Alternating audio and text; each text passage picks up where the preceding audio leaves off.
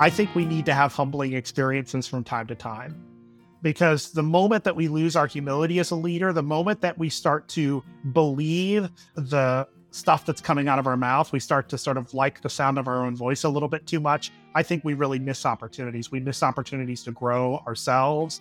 And I think it just makes it harder to get things done. Hi, I'm Michelle Aronson, and welcome to True Stories at Work, where we discuss the best things about working in human resources. The people, the stories, and the things that happen at work that we don't even know about. I'm a recovering H R executive, certified coach, and business school professor who knows that the best stories happen at work. From heartbreaking to heartwarming, from hilarious to outrageous. Today, you get the pleasure of meeting Adam, who took many risks in his H R career, including telling his boss that he wants to look for a new job at another company. We discuss the curious cases of second-hand outrage, where an employee is enraged on another employee's behalf. I'm mad as heck, and I'm not going to let other people take it anymore. So let's get started. Adam, I'm glad to have you on the show. Would love to know a little bit about you, your background. Where did you grow up, and uh, what was that like? Thanks, Michelle. I'm really happy to be here. I consider myself an Alabama native, and my family moved to the South when I was pretty young. And so I had this sort of unique experience growing up after my parents had separated. Um, I spent my school year in the South and Mississippi and then Alabama ultimately, and I spent my summers on the family farm in upstate New York. So I had this uh, sort of uh, schizophrenic existence that was mostly all joy, but very much learning how to navigate planes as a, as a kid, uh, which is a very useful skill these days in my career as I crisscross the country for various business and personal endeavors. I love it. What did you do on the farm? Well, my dad is very much sort of the fun dad. So mostly it was lots of games. My summers, you know, my family in New York was very uh, collaborative. And so often we didn't even like to play competitive games, actually. We'd play collaborative games. Uh, dad's an environmental scientist. He was always trying to foster a sense of sort of teamwork and being kind to one another. But I did have a few summers where I would work on the farm. So we had a dairy farm in addition to a crop farm, a, a feed farm. So, you know, might be shoveling out the barn, and we had a large organic garden. So it'd be helping to plant there. So driving the tractor, uh, they had this little low cart that would get towed behind the tractor, and you would have basically just boxes of, of seedlings uh, or small plants. And you'd, you know, the tractor would carve the soil and you'd drop the, drop the plants in by hand. So that was kind of fun doing that on a summer day in upstate New York, and really beautiful up there. Yeah, it sounds fun. It also sounds like a lot of hard labor, quite frankly. That sounds like shoveling out the barn and yeah. and hanging low on a tractor sounds like um, real hard labor. But when you're when you're doing something like uh, shoveling out the barn, you find ways to to sort of have a little bit of fun with it. We had these little, um, there were flies everywhere. As you can imagine, all the cows, and so we had this little gun thingy that we could fire, and it, it would like basically killing flies in the barn and stuff like that when we break something. So, you know, you're eight, nine, ten years old, you find uh, creative ways to entertain yourself, even in the midst of uh, an otherwise challenging uh, piece of work. What's old is new again. It seems like everybody has an organic something and, and is raising chickens and, yeah. you know, goats and all that kind of stuff. So you're, you were ahead of your time. I, I guess so. I guess so. I was living my best life as an eighties kid. What can I say? I guess when you were younger and you were looking forward in your career, what did you want to be when you grew up? I was really committed to the idea of being a teacher for the longest time. I was so inspired by my teachers growing up. I was a quiet kid. You know, I was bullied a little bit here and there growing up as well. And so I felt like I often had better connections with my teachers than I did with fellow students. And, you know, I had a couple teachers that were really impactful in helping me develop a sense of confidence, in making me feel that even though I sort of stood out because I was maybe, maybe I was a little bit smarter than some of my Uh, peers, or I was a little bit more shy, or I was nerdy, and I would get picked on for different things. And the teachers kind of made it cool for whatever reason. Like, I appreciated that support that I got growing up from so many wonderful teachers. So I found some passion for that. So when I got later in life and working through college, I ended up on an educational track that would take me into teaching, like college professor type thing, and didn't didn't quite land in that way. And we can tell that story, but teaching was always sort of a passion. And I would say even today, the beauty of being a human resources professional is so much of what we do has a teaching element to it. And part of the creativity and the ability to perform at a high level in H R, I think, is knowing how to navigate what are teaching moments without necessarily letting the person that you're teaching kind of get a sense that you're teaching, you know, because there's a lot of egos and a lot of pride out there that can make it challenging and sensitive in its own way. I love that. It's like a sneak attack of teaching, right? A little bit. What ended up taking you into the world of H R? How did you uh, move from teaching to human resources? So I was working on a, uh, my PhD at Washington University, and the program was very rigorous. I have nothing but respect for WashU, but I think it was pretty clear after about a year and a half there that the program wasn't really a good fit for me. It was very theoretical, and it was almost too academic for me. And so I, I kind of burned out of that program, to be honest. I went to my graduate director and said, I think I'm going to finish up the semester and I'm going to go do something else.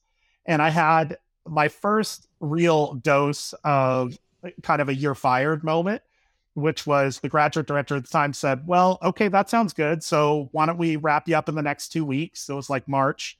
And I was like, well, I was kind of hoping to finish out the semester. And he was like, well, why would you finish out the semester if you don't have an intention to stay? Because they were paying me. And so I hadn't really thought through the idea that, hey, if I make this choice, that there might be a consequence there. I thought I'd be supportive. And, oh, that's fine. We'll wrap up the semester.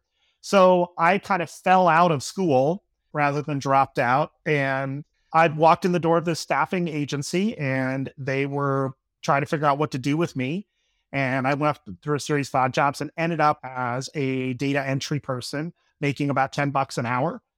And I got really lucky working with my first boss there, Lee, who was very focused on developing people, very invested in growing people, and just like an absolutely just a gem of a human being. And so I worked that temp job for a while, and I thought I had some skills from graduate school that I could bring to use there. And so they were doing a lot of reporting for a big business transformation that they were going through.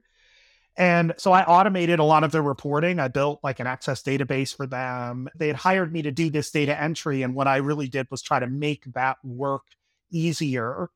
And my boss was the organizational development director. And he was like, ah, I think I can use this, uh, this skill set. And so over time, over the course of three, four months, I remember putting together a business case or putting a job description. I'm like, this is my shot. I got to get this job, turn this thing into permanent. And eventually charmed Lee and the other members of the team there and got hired on permanently as an organizational development analyst. And the job description was essentially keep doing what you're doing. And if there's other problems you think you can solve in the business, let's go figure them out. It was a wonderful place to learn. There were lots of interesting, complicated projects all over the business. They were breaking the business down by selling off the company. So I came in at this time that was rich with opportunities for a human resources professional to get involved and make a difference. And so I was really lucky that I was able to convince them to take me on full time. That's such a great opportunity too, to be able to sort of break and make at the same time, right? You're you're dismantling the old way of doing things and able to put it together in in a new way. So you're evolving in your H R role, and I guess where where did you go next? I felt like I was starting to get on the corporate merry-go-round. And so I went to Brad, who was the S V P at the time, and I said, I don't know if I should talk to you about this, but I'm kind of thinking that maybe I need to move on and do the next thing. And like, is that okay for me to talk to you about? And, you know, he goes, well, obviously, you know, we'd love for you to stay. And he kind of talked me through what I was thinking. And he goes, you know, I'm not going to sit here and tell you that you can't leave because, you know, I've worked at six companies. So I'm the last person that's going to tell you that you have to be a hostage here forever. So he was really as a boss made it okay for me to think out loud about what I needed to support my career. And it was so gracious of him. And I think that motivated me to start looking for the next thing.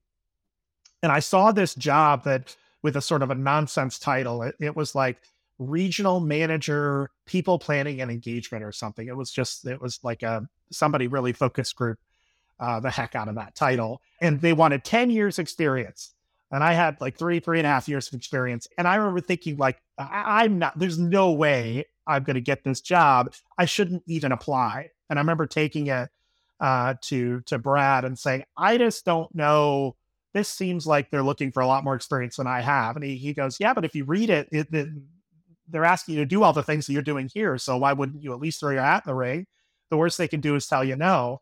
And um, so I ended up getting that job. And so it was a good lesson learned. And we see this a lot nowadays about how inflated job descriptions continue to be. And I mean, ultimately, w- what companies tend to think that if I put a big years of experience number there, then I'm somehow going to get a better person. And it just doesn't correlate. They just simply don't correlate. And I'm very lucky that I was a recipient of the good graces of my colleagues at to see beyond my years of experience and see the, the value. So I went on to work for, um, and that was a cool gig because I worked across uh, the U S and Canada, and then ultimately was promoted up to their uh, corporate headquarters in London. And so I moved to London and lived and worked at the corporate headquarters in London for a couple of years, doing work around diversity and inclusion, employee engagement. And so you think about that first eight years of my career, from ten bucks an hour as an independent contractor to running global programs in the London headquarters of a multinational insurance company was was pretty darn cool. That's incredible. There's so many parts to what you were saying that, you know, resonate with me. The first one is the ability for your boss to support you even if you want to leave the company. How powerful is that?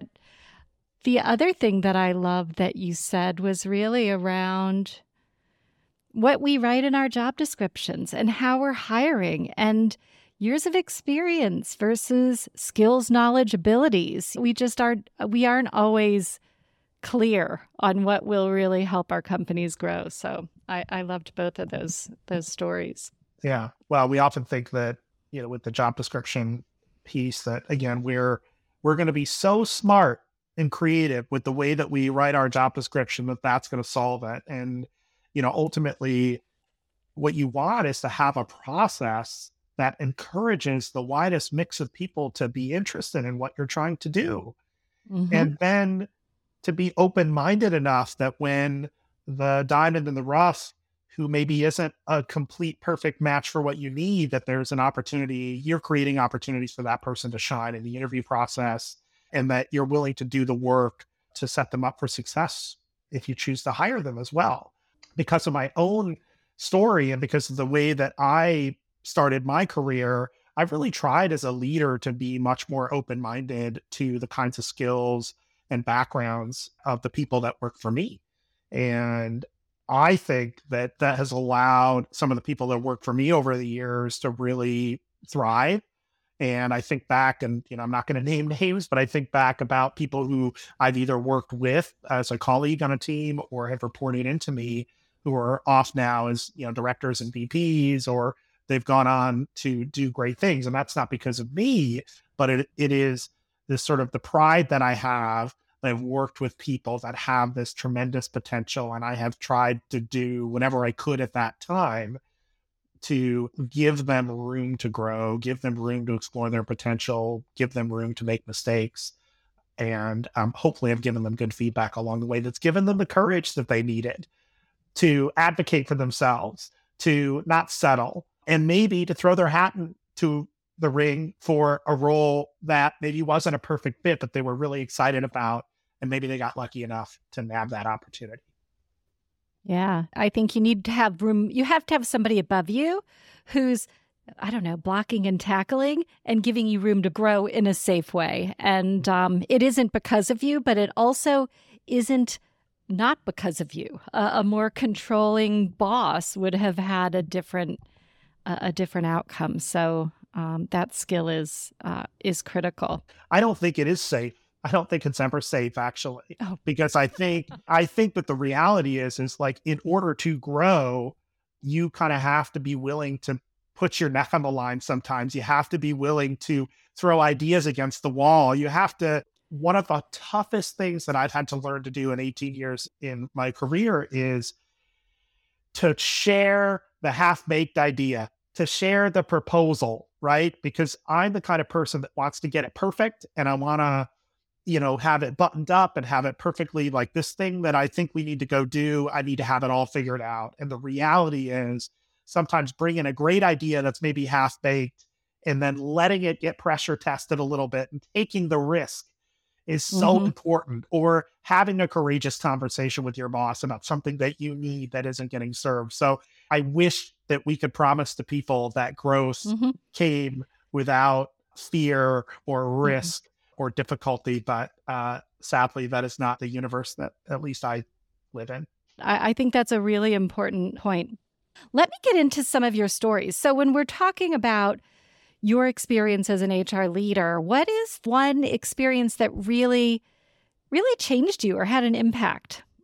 Yeah, so I ended up getting really lucky with a job at a video game studio. I love video games. And it was one of the hardest things that I ever did. And a couple of things really were coming up for me around that. One was I was entering a universe that I knew nothing about. So culturally, very different. Probably the most networked industry sector that I've ever experienced as well. So when you're an outsider to that environment, you know you are an outsider. And I had, you know, all this years of experience, and, you know, maybe fourteen, fifteen years of experience at that point. And it was like, I've got all the answers.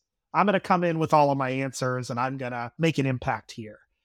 And it just kind of didn't take. I think that I didn't take enough time to really try to understand the environment that I was trying to work in. And so while I was making friends and I was connecting with people, I wasn't able to get things done because I kind of didn't take time to build the relationships that I really needed that would help me move a little bit from the outside closer to the inside. I think the second thing is, is I started to see my boss as a competitor to me rather than as support. And that was not because of anything that she was doing, because I actually think she is fabulous. It was more about I wasn't open-minded enough to take the wisdom that was being offered. And so I, I ended up kind of, you know, flaming out of that job. And I got lucky, actually, the company that I left to go to the game studio brought me back in a more senior role even. So sort of like kind of a cool story in the midst of this, of being a boomerang back to the company that I've been working for previously. But a lot of regret, I think, from that experience of, gosh, I could have made more of this opportunity than I actually did. So I think for me, it was a humbling experience. And I think it's important that as a leader, I think we need to have humbling experiences from time to time. Because the moment that we lose our humility as a leader, the moment that we start to believe the stuff that's coming out of our mouth, we start to sort of like the sound of our own voice a little bit too much, I think we really miss opportunities. We miss opportunities to grow ourselves. I think we miss opportunities to build more authentic relationships with the people around us. And I think it just makes it harder to get things done. So that was such a tough experience because, again, going to work in an industry that I have such personal passion for, I really wanted to make that opportunity work. And it just, it just sort of didn't work. Mm-hmm. And so that was a tough lesson learned. And it's something I really don't ever want to make that mistake again. But it was a, a necessary lesson I think I had to learn at that point in my career. Mm. What would you do, like, let's say you take a new job and you start feeling that? Like, how would you help yourself knowing what you've learned? That's a great question. The first thing I think you really have to do is acknowledge that there's a gap there. When you get into a state of you're feeling like things aren't going in the right way, and you really don't want to ask for advice, you don't want to go and talk to your boss or colleagues. And so the gap starts to get bigger between where other people are expecting you to perform and your sense of your own contribution in that role. And so as that gap gets bigger, the psychological burden of asking for help scales. It goes up and up and up and up. So the longer I go without asking for help, the harder it is to ask for help. And that is such a tough loop to get into. And that is the time to lean into the relationships. That is the time to lean in. And the reality is you've got to let the chips fall where they may a little bit in those relationships, because no matter what response your boss gives you, you're going to learn something about that relationship that's going to help you navigate more effectively going forward. And ideally, in most cases, you're going to learn that you probably had support that you weren't accessing. So I think leaning into willingness to ask for help is super important. Yeah. And you're gathering data. You're getting information on yourself. So I, I love that. What's your favorite H R story? What is a story that just sticks with you? Mm. Uh, one story that's coming to mind is we had an employee who was actually stealing from the company and found a way to manipulate our systems and allow allow some theft. And, you know, it was an elaborate investigation. And the person had a really close relationship with their manager.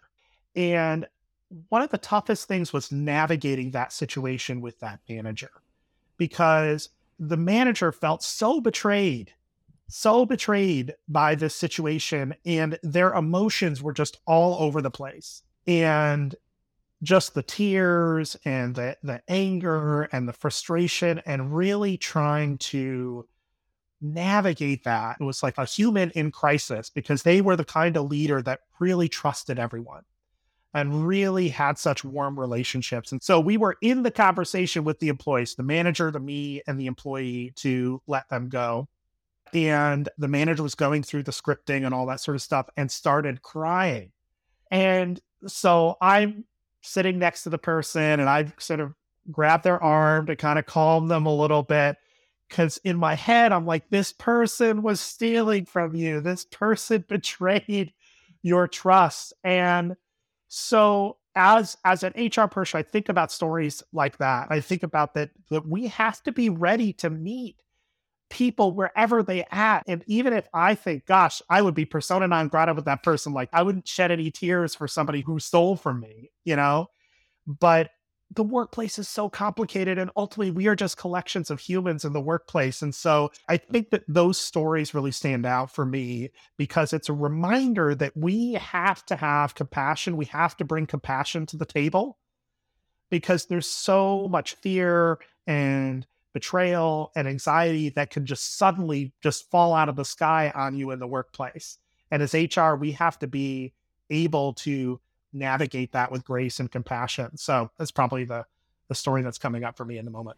I had the very same thing happen early in my career, and they were like embezzling through deductions that they were taking through payroll. And I yeah. would never have envisioned that that was even possible. I think stealing happens in very strange ways, and, and people justify it in a variety of ways, like a bonus yeah. plan, their own bonus plan, things like that. I always find that interesting. You know, there there's sometimes people feel that there there's an entitlement, and and that's really tricky to navigate. I think a lot about remote work and hybrid work these days, as I'm sure you do. We just rolled out our hybrid work policy, and we were seeing some of the comments, and what we noticed was there were people who were not required to be in the office who were rating the hybrid work policy lower. Their satisfaction with that policy was lower than other people. And we were looking at some of the verbatim comments, and one of them was, well, I'm not required to come into the office, but I rated this question lower because I'm upset that other people have to come into the office. So you get that even though this person essentially had the flexibility that they wanted, they were expressing dissatisfaction because other people didn't have the same flexibility that they have. I love how people are enraged on others' behalf, right? They're they're mad that, hey, I'm fine, but I'm ma- I'm still not perfectly fine because others are not uh, in my same. It's like, I- I'm mad as heck, and I'm not going to let other people take it anymore. Exactly. I like that. That's perfect. That'll be the title of this episode. I have a question that I, I like to know from everybody who I interview. What is your workplace pet peeve? I think the biggest one is probably speaking for other people. I really think, you know, in human resources, we deal with this all the time. So you get the secondhand outrage. I heard from so-and-so that Joe is mean. And we deal with this all the time in H R, and I'll get some secondhand outrage from somebody. But if I can turn it to a coaching moment, I do. How do you help people when they're in distress, right? So what does a helpful colleague or friend do to support you around that, right? Do I say, you are so right, your boss is the worst, and you have every right to believe what you believe? Or do I say, well, how could you make it better? You know, what are you noticing about the relationship? So I can spin you up emotionally, and I can feed your righteous indignation, or I can be the kind of friend that says, well, how can I help you walk through that? You know, how can I be a sounding board to help you navigate that? So I think that often peers in the workplace miss the opportunity to support one another in a positive way. You know, no matter how many years I've been doing this, I just noticed that people don't like to miss opportunities to spin the emotional level up rather than bring it back down and come back down to solutions. So that's my my big pet peeve is secondhand outrage. Secondhand outrage. I love it. Conflict is good in many circumstances, right? Conflict is not to be avoided. Conflict is creativity. Conflict is diversity. So, you know, good. I'm so glad you're having a conflict with your boss. Now what's going to happen? You know, like really kind of like pushing it back and and helping them to find new approaches, really, yeah. Because complaining doesn't often get you very far unless you're complaining to the right person, which is your boss. Yeah, I love what you're saying about you know, conflict. I mean, I think I remember, you know, reading years ago about the performance of diverse teams, right? So diverse teams either overperform or underperform. They don't really operate in the middle. And that's mainly because you either are able to navigate all of that difference effectively and unlock the potential of a diverse group, or you fight each other and hate each other all the time because you don't understand one another, or you don't, you're not able to empathize with one another. And so I think it's super important to cultivate you know, healthy conflict, healthy disagreement, you know, and there are boundaries. I think if I had another pet peeve, it would probably be the way that people, leaders especially, love to throw around radical candor mm-hmm. as an excuse to just be mean to people, mm-hmm. uh, you know, and that they haven't, you know, probably haven't actually read the book, Radical Candor, but it's like, well, I'm just being radically candid and, and, and we need to get stuff done and I, I can't afford all the niceties. And and that is shockingly common. It's sort of like, I'm being direct, you know, I'm not yeah. being, yeah, I'm not being mean, I'm being direct. And I think that there's, there's just fine, fine lines to walk. I, I'm very much a kindness first person, but I want to get stuff done. I'm not, just because I want to be nice and respectful, it doesn't mean I have less of a desire to win. And it doesn't mean that I'm going to pull my punches on feedback either. If I need to give a direct message, I'm going to give a direct message. One of the things that you know, I reflect on in my career, and I think it ties to this conflict piece, is about the role that fear often plays in workplace dynamics and internal mm-hmm. dynamics. So, you know, how often is fear of a negative judgment, fear of a bad performance review, fear of a conflict preventing us from asking for what we need, asking for help, sharing that great idea that we've been percolating on. And, and we're, we can often get trapped in a bubble of, I'm worried about what other people will think of me.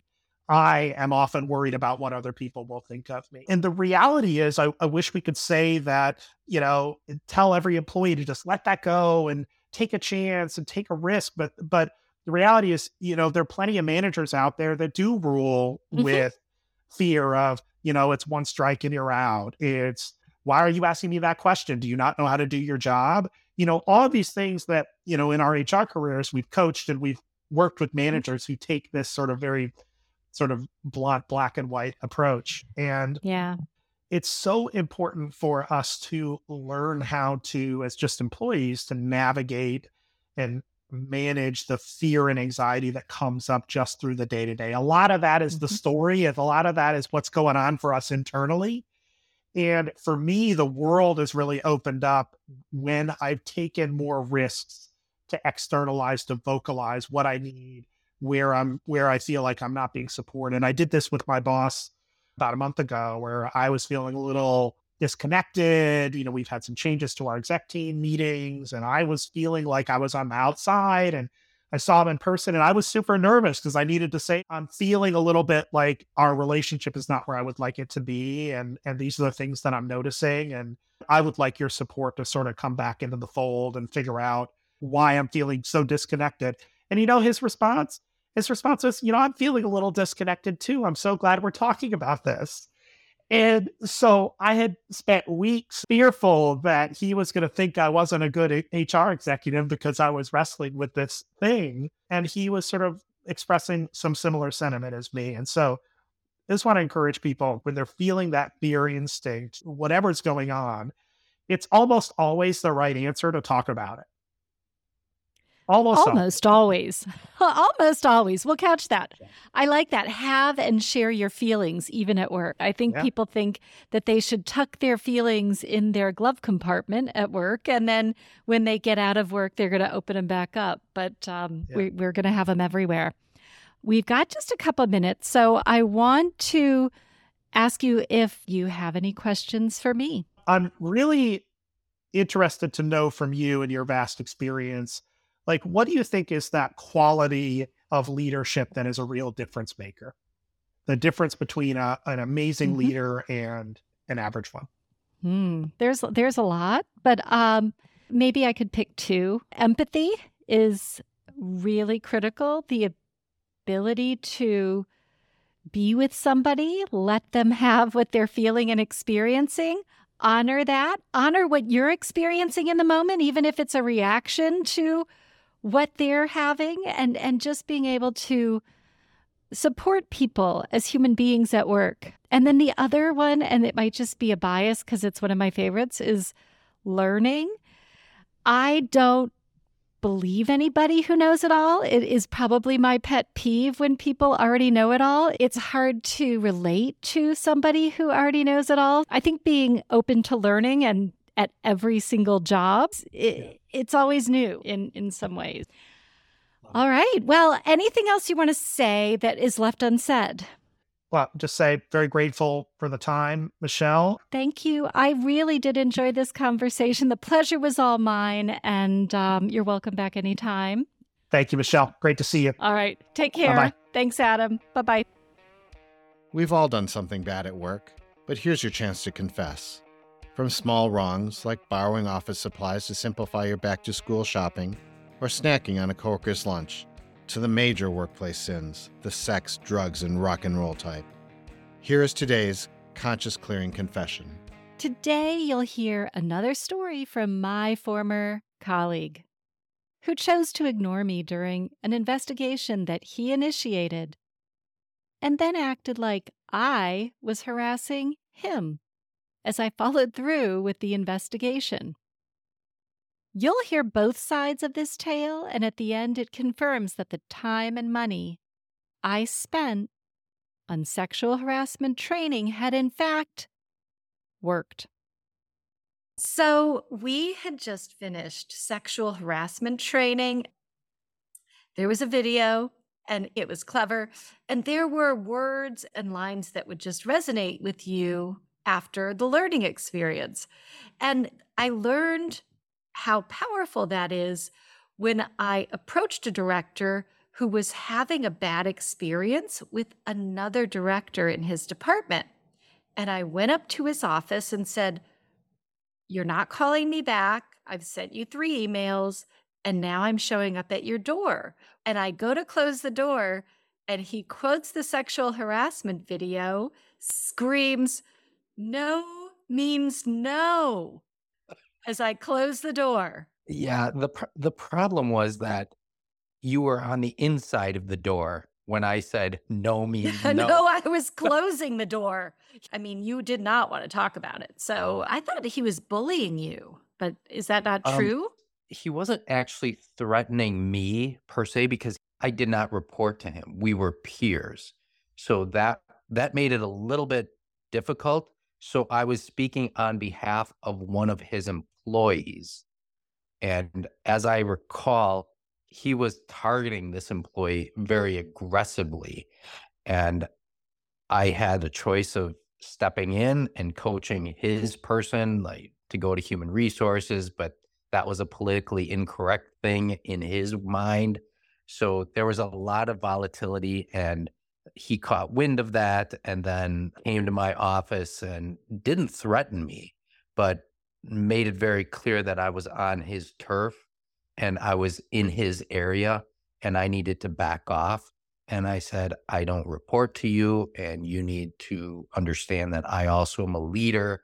And I reached out to human resources. They don't just want hearsay. They want specifics. They want to know when, where, how, were there actually threats implied or real? They wanted facts. And I kind of wanted to just let H R handle it.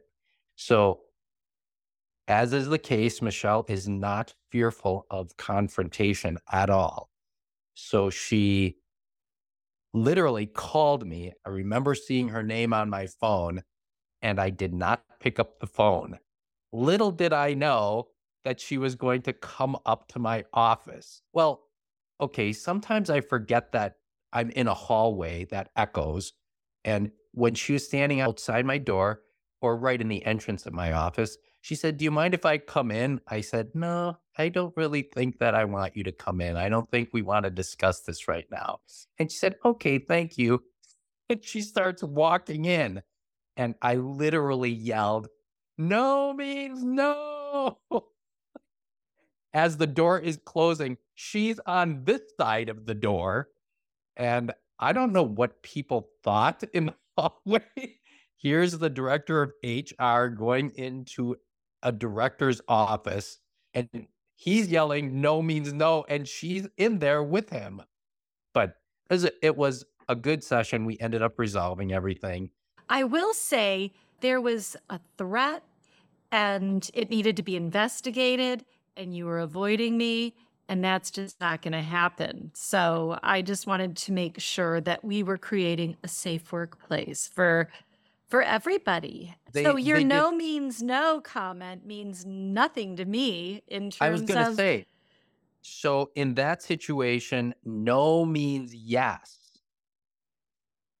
That will be cut out of the podcast, because that's not any lesson that anybody should take away ever. No means no. The first time. I love that video to this day. Clear your conscience by submitting your workplace confession at physics at work dot com slash podcast. Thanks for listening to the show.